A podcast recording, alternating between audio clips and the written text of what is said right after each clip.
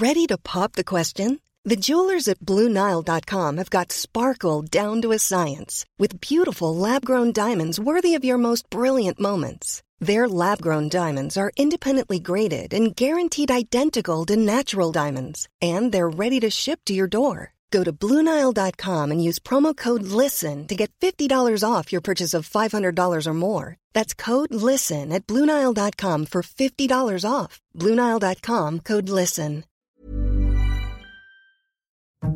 A new year, but Britain enters 2023 with the same old problems. And two party leaders who know that in all likelihood there's going to be a general election next year. Mr. Speaker, when it comes to the NHS, it's crystal clear. The Conservatives on the side of patients, Labour on the side of their union paymasters. Welcome to FT Politics, your essential insider guide to Westminster from the Financial Times, with me, George Parker. I'm delighted to be in the hot seat vacated by Seb Payne for the next few weeks before the pod is relaunched with a great new format. And in this week's episode, we'll be looking at the problems facing Rishi Sunak at the start of a year that could shape the outcome of the next election. And with Sunak and Keir Starmer, Labour leader, setting out their plans for 2023, I'm delighted to be joined by two of the FT's top columnists, Stephen Bush and Robert Shrimsley, to read the runes. Later, we'll have a look at the outlook for business and the economy ahead of a really tough year. I'll be talking energy prices, the recession, and the March budget with Simon Classy Aldridge of the CBI and Dan Thomas, the FT's chief UK business correspondent. Thank you all for joining. So, we're two weeks into 2023, and already Rishi Sunak and Keir Starmer have made big speeches on the year ahead. And this week, they were in rumbustious form in the first session of Prime Minister's Questions after the New Year break. Here's a taste. Mr. Speaker, I've laid out my priorities for the country. Waiting list down, inflation down, debt down, growth up, and the boat's stopped, Mr. Speaker. All, all he does is flip from one thing to another, and that's the difference between him and me. He's focused on petty politics, I'm delivering for Britain. There's not a minimum level of service any day because they've broken the NHS. And after 13 years in government, what does it say? That the best they can offer is that at some point they might stop making things worse. So, Robert Shrimsley, what do you make of the opening skirmishes of 2023? And what do you think they tell us about the way the year is likely to pan out? I think the one thing we can be absolutely certain of is that they focus group the hell out of them and they polled the hell out of them. And these are the things that voters are saying they care about. And therefore, Rishi Sunak was saying these are the things I care about. And that's just the way politics runs these days. So he wants to be able to say to voters, we've stabilised the economy, we've managed small votes and so on, and we've sorted out the worst of the NHS crisis. These are your top three priorities. And look, we're on them. Clearly, for the Labour Party, therefore, the need is to persuade voters that the Conservatives haven't done these things because the Conservative analysis of the things that matters to voters is correct. Labour Party knows this. Therefore, the challenge for Keir Starmer and the Labour Party is firstly to say, well, look, you haven't sorted out the NHS. And even to the extent that you have met your own target, this is a crisis that you brought upon us. You, the entirety of 13 years of Conservative government, brought on us through your period of austerity. The economic crisis, you may have stabilized the country, but look, it was your predecessor, Liz Truss, who did this. So I think the challenge is going to be one of can the Labour Party pin the blame for the problems that bother the public on the Conservatives, even if the Conservatives have made some progress in tackling them. Yes. Now, Stephen Bush, strikes has obviously dominated the first couple of weeks of 2023. Rishi Sunak came back after the break, it seems to me, Stephen, with a much more conciliatory approach, talking about sitting down with the unions, talking about a reasonable and affordable pay settlement. If he climbs down, does that make him look pragmatic or does it make him look weak? Both, I think the thing that lots of people in the trade union said at the start of this approach, they said, oh, look, during furlough, he claimed we were going to exit much earlier than we did, and he climbed down. He claimed this, and we climbed down. So he'll climb down for us because he's actually quite pragmatic. That's both a compliment and an insult. I suspect for him, it's much more important to be pragmatic, I think, than to be seen as strong. Because broadly speaking, if there aren't enough nurses, if there aren't enough teachers, if the public services continue not to work, that matters a lot more than whether or not he looks tough. But given that the Conservative Party is quite mutinous, the risks is, you know, he looks weak. People start going, oh, wouldn't it be great if Boris Johnson came hmm. back? We come on to him in a minute, of course. Robert, do you think a climb down's coming? Um, I think the key tactical error the Conservatives will be making if they don't climb down in some areas is lumping all the strikes together. Because the truth is, you can be beastly to the train drivers and the public will support you, and you can not be beastly to the nurses, where the public is less sympathetic to the government's position. And therefore, trying to lump them all together and show we're being horrible to all public service workers, I think will rebound. The Conservatives want the issue of militant trade unions because this party has long been a Thatcher Tribute Act and they see the benefits of tough anti-union legislation and they think they can put one over on the Labour Party. And you heard in the clips, Rishi Sunak is very keen to keep trolling out this phrase mm. union paymasters on Keir. So they quite like the idea of the issue, but they don't want these strikes rumbling on for weeks and weeks and weeks and weeks because the country will look at them and say, well, you're the government you sort it out. There's no point you attacking the Labour Party endlessly because you're in charge and we're looking to you to resolve it. And it does feel a bit like, doesn't it, that the health strike is the one they have to resolve because they can't afford this running into, deep into 2023, possibly with a one off payment, possibly with some backdating next year's pay award to January. Stephen, I wonder what you think about Keir Starmer's approach to this, because essentially seems to be sitting on the sidelines, he wants to get off the union paymaster hook, obviously, and his main line of attack is that Rishi Sunak hasn't been negotiating with the unions. Is that good enough? Do the people want to hear more from him about exactly what he'd do? Starmer has two vulnerabilities here. He doesn't want to talk about specifics because he does not want to open up all of those anxieties people have about Labour and tax. But he carries this vulnerability and people think he's shifty. Hmm.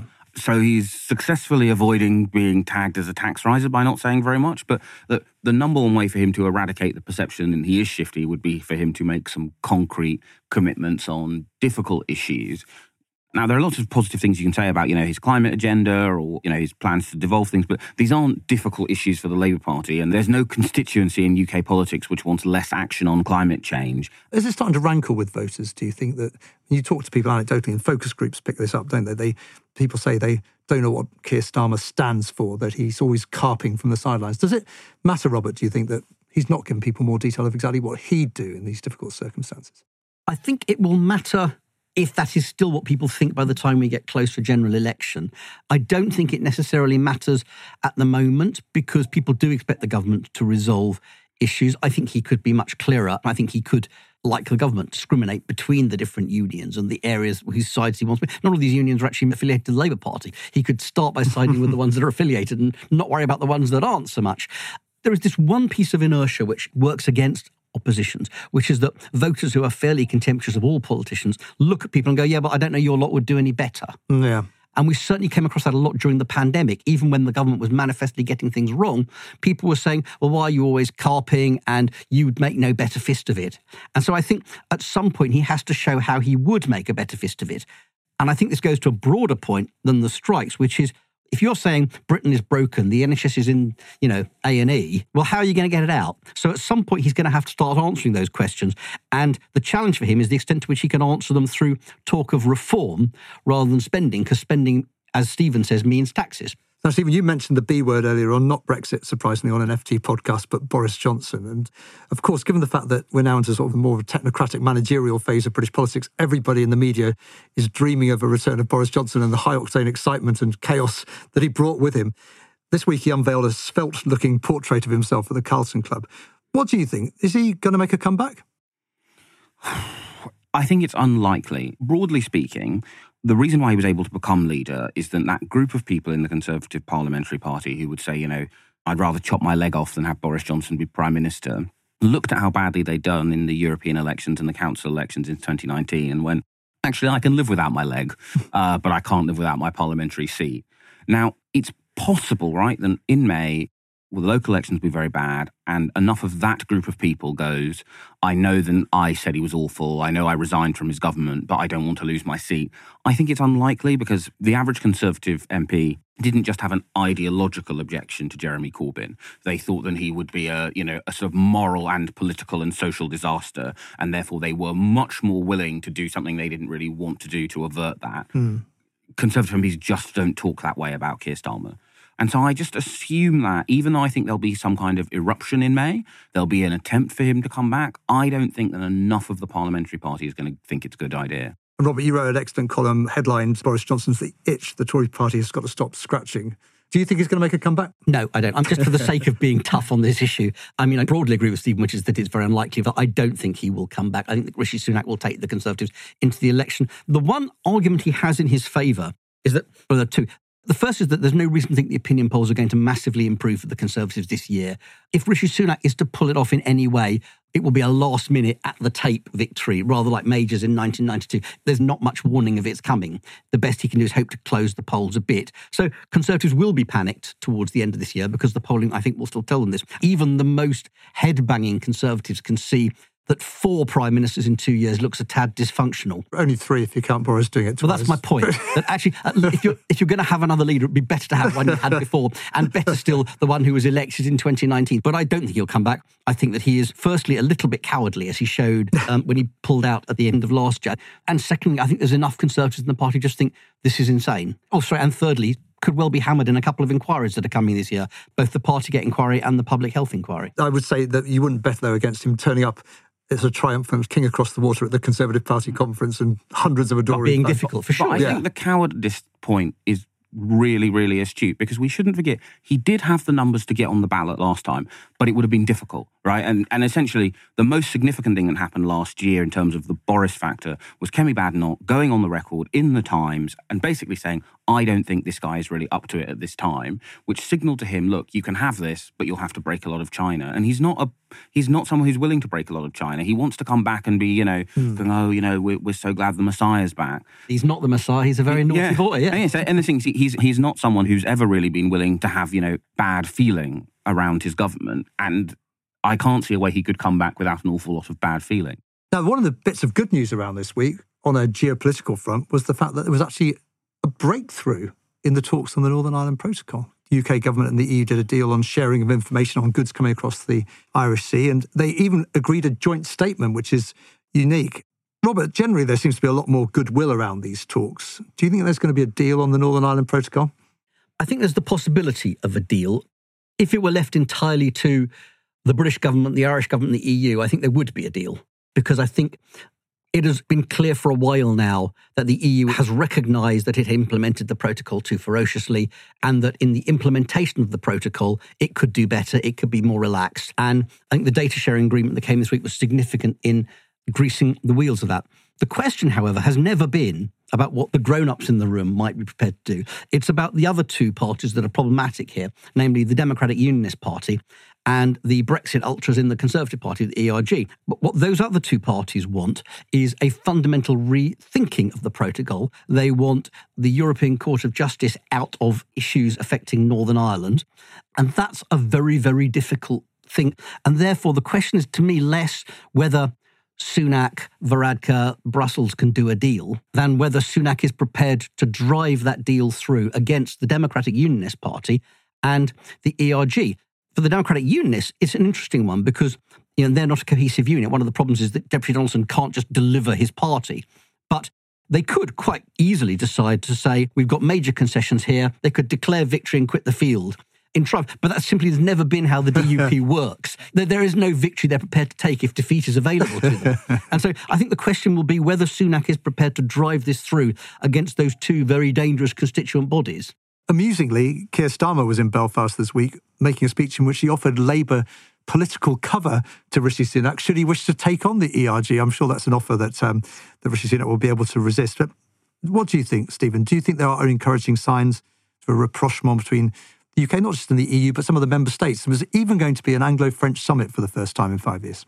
Yeah, I mean, one of the things Keir Starmer is doing very astutely with his "I'd love to help you" is he's raising the stakes internally for Rishi Sunak of seeking any kind of deal that he needs Labour support to get through. We saw last year that Rishi decided and he did not want to pass planning with Labour votes. And in some ways, that does mean that he's kind of made the decision that he won't do anything that controversial. I mean, there is one small thing which is worth factoring in, which is he has two very, very committed Brexiters in the Northern Ireland office, in Chris Heaton Harris and Steve Baker. Is this a deal they can support, even if the most ultra Brexiters can't? Because that could actually divide the ERG. If he's got a deal that Steve Baker is prepared to come out and say, I think this is the best we can do, it might not make much difference to the DUP, but it'll make a huge difference within the Conservative back benches. And so the one thing that's interesting is it's always that risk when you put poachers in to become gamekeepers. But will they actually deliver for Rishi is an interesting question to which I don't yet know the answer. So I think we're all agreed that uh, at the end of 2023, Rishi Sunak will still be Prime Minister. Mhm. Right then, how big if indeed there is a Labour lead, how big do you think the Labour lead will be at the end of 2023, Stephen? I think it will broadly be the same as it is today. Okay. I don't think the global economy will have improved all that much. The UK continues to be a global underperformer and it will therefore continue to lag the global recovery. And broadly speaking, I think a sort of a fundamentals model has performed pretty well in this parliament. Robert? Yeah, I think the parties will be not much different to where they are now. Rishi Sunak might be clawing back a bit, but we're not going to see a major change. The one I'll be interested to look at is the ratings for him versus Starmer as Prime Minister, which is much, much closer. Yeah. And I think if you start to see Rishi Sunak getting ahead of Starmer meaningfully and consistently in answer to the question who would make the best Prime Minister, then I think that says to me we're going to have a game on in 2024. Robert and Stephen, thanks very much. If the politics look remorselessly tough, what about the business outlook for 2023? A recession, labour market shortages, inflation, and of course the ongoing energy price crisis. This was Jeremy Hunt, the Chancellor, announcing a much reduced package of government support for businesses with their energy bills this week. We're announcing a further £5.5 billion programme for next year, lower because gas prices have come right down.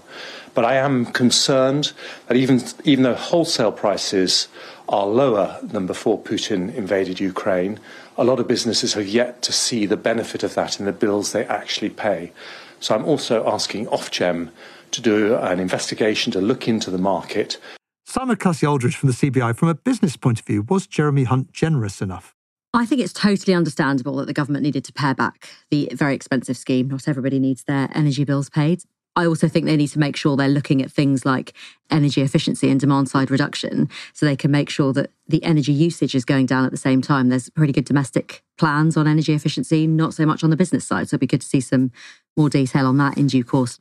So it's understandable. Good that they're still doing it out for 12 months just keep an eye on it because energy prices are volatile right now. And what you don't want when the economy looks like it does is people worrying about how they're paying their bills rather than worrying about how they're investing and growing. What did you think, Dan, of the energy package this week? Yeah, hi, George. I think it's going to be really tough for a lot of businesses, I'll be honest. Uh, you know, talking to particularly the smaller business end, uh, uh they're going to be facing much higher bills from April. It scales back from April down to its lower level, and it's you know roughly five and a half billion over the two tiered scheme that they've launched, compared to the 18 billion from the previous six months. So you can see that really, really curtailing the uh, support for many businesses, and they're going to have a tough time. We don't know where gas prices are going to be, we don't know where energy prices are going to be, but we're pretty sure they're going to be higher. And for a lot of businesses, particularly as they're coming out of that COVID period, they're already facing the need to repay debt, for example, if they took some of the COVID bounce back schemes. So for them particularly, they'll be looking at next winter and, and really fearing for themselves. There, there, was some talk, wasn't there, of having a more targeted scheme, trying to focus help on retail and hospitality, for example, but that proved to be just too complicated, didn't it? Mm. Yeah, basically they don't have the data to try yeah. to target it as they would want to do, and you can understand that would be a very attractive way to do it, but ultimately they can't. So they've had to go for a very thin layer of universal coverage. And ultimately, that's just not going to please that many people. Yeah. Now, Simon, what does business want from government in 2023? And do you think, given the financial constraints the government's working under, it will be able to deliver? I was quite encouraged by the Prime Minister standing up this year and already saying, Here are my pledges. It's refreshing that he's standing up and he's saying, I, I'm going to act with integrity. Here are some promises I'm going to make that you are going to judge me by.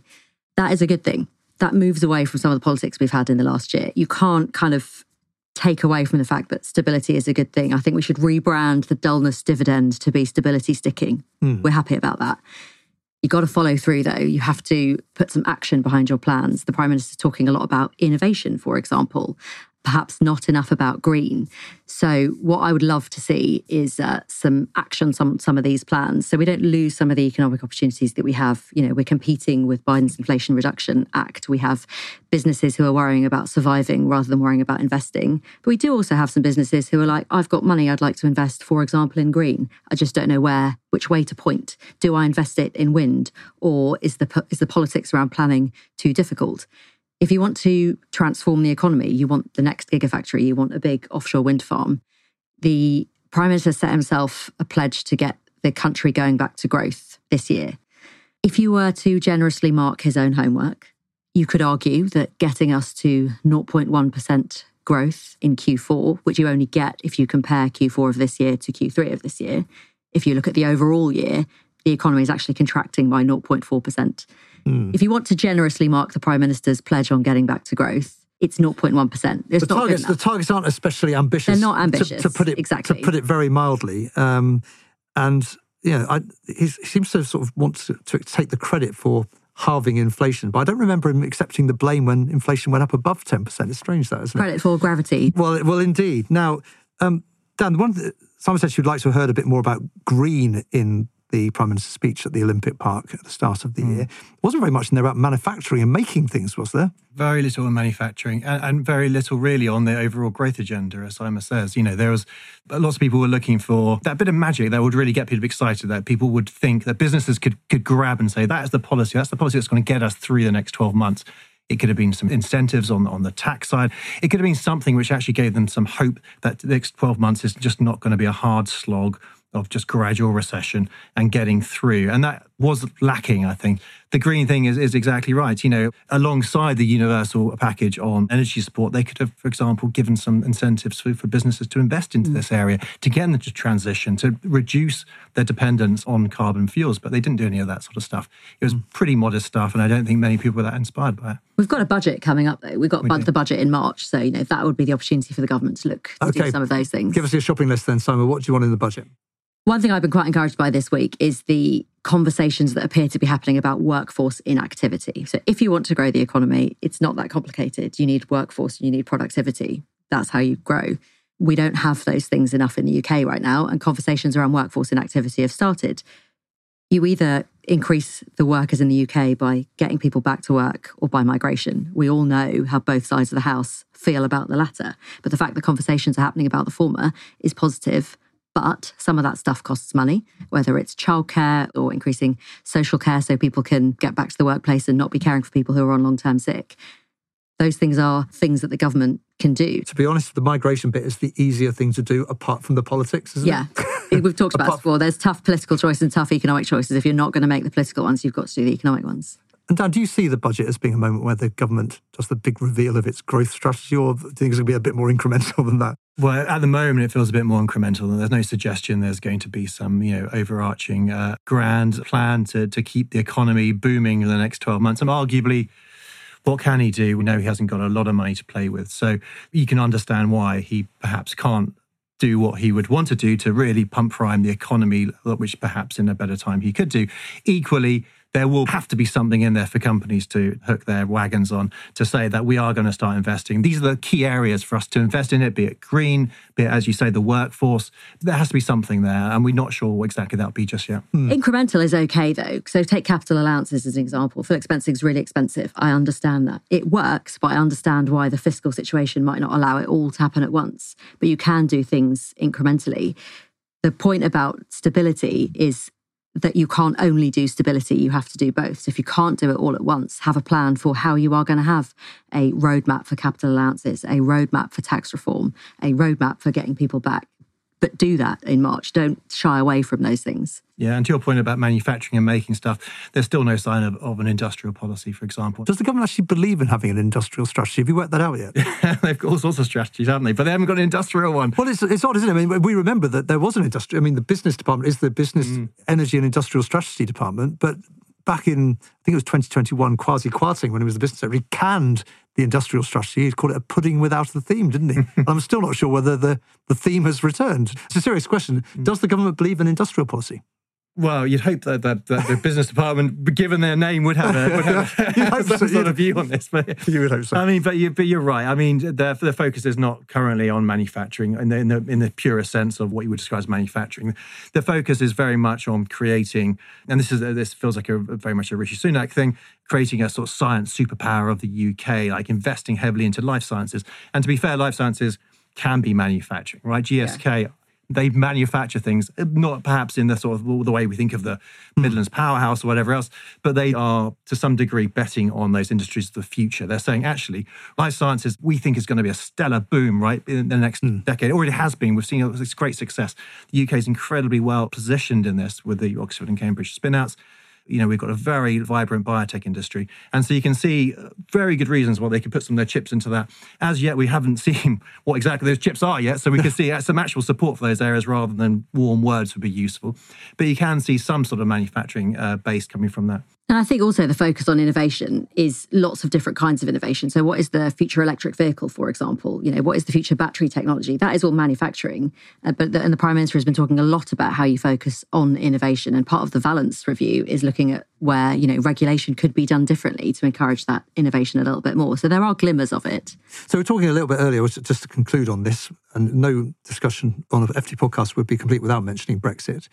There seems to be an improvement in relations so far the mood music improved. Whether the substance changes is another question.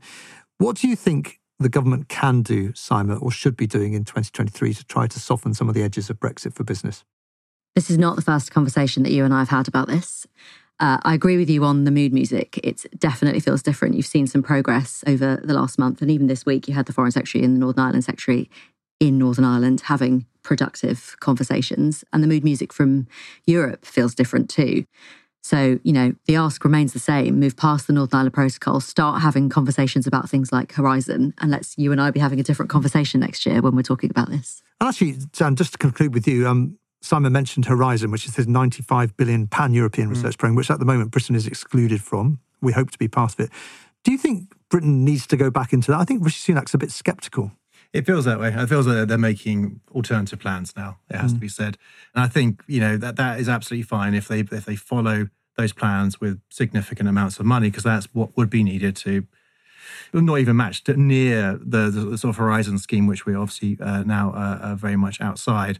Um, but they can do more simple things. I mean, the, the, the, biggest complaint I've heard in the last few weeks is around the R&D tax credit scheme, which a few months ago they decided to effectively scrap for SMEs. And that is unbelievably uh, toxic for a lot of companies out there. And then the bigger plans, the big science superpower that is the UK in the next decade, that can come in the next budget. Well, Dan and Simon, thank you very much for joining us. And that's it for this episode of the FT Politics podcast. If you like the podcast, we'd recommend subscribing. You can find us through all the usual channels to receive episodes as soon as they're released. And we always appreciate positive reviews and ratings. The FT Politics podcast was presented by me, George Parker, and produced by Anna Dedder and Manuela Saragosa. The sound engineer is Breen Turner. Until next time, thanks for listening.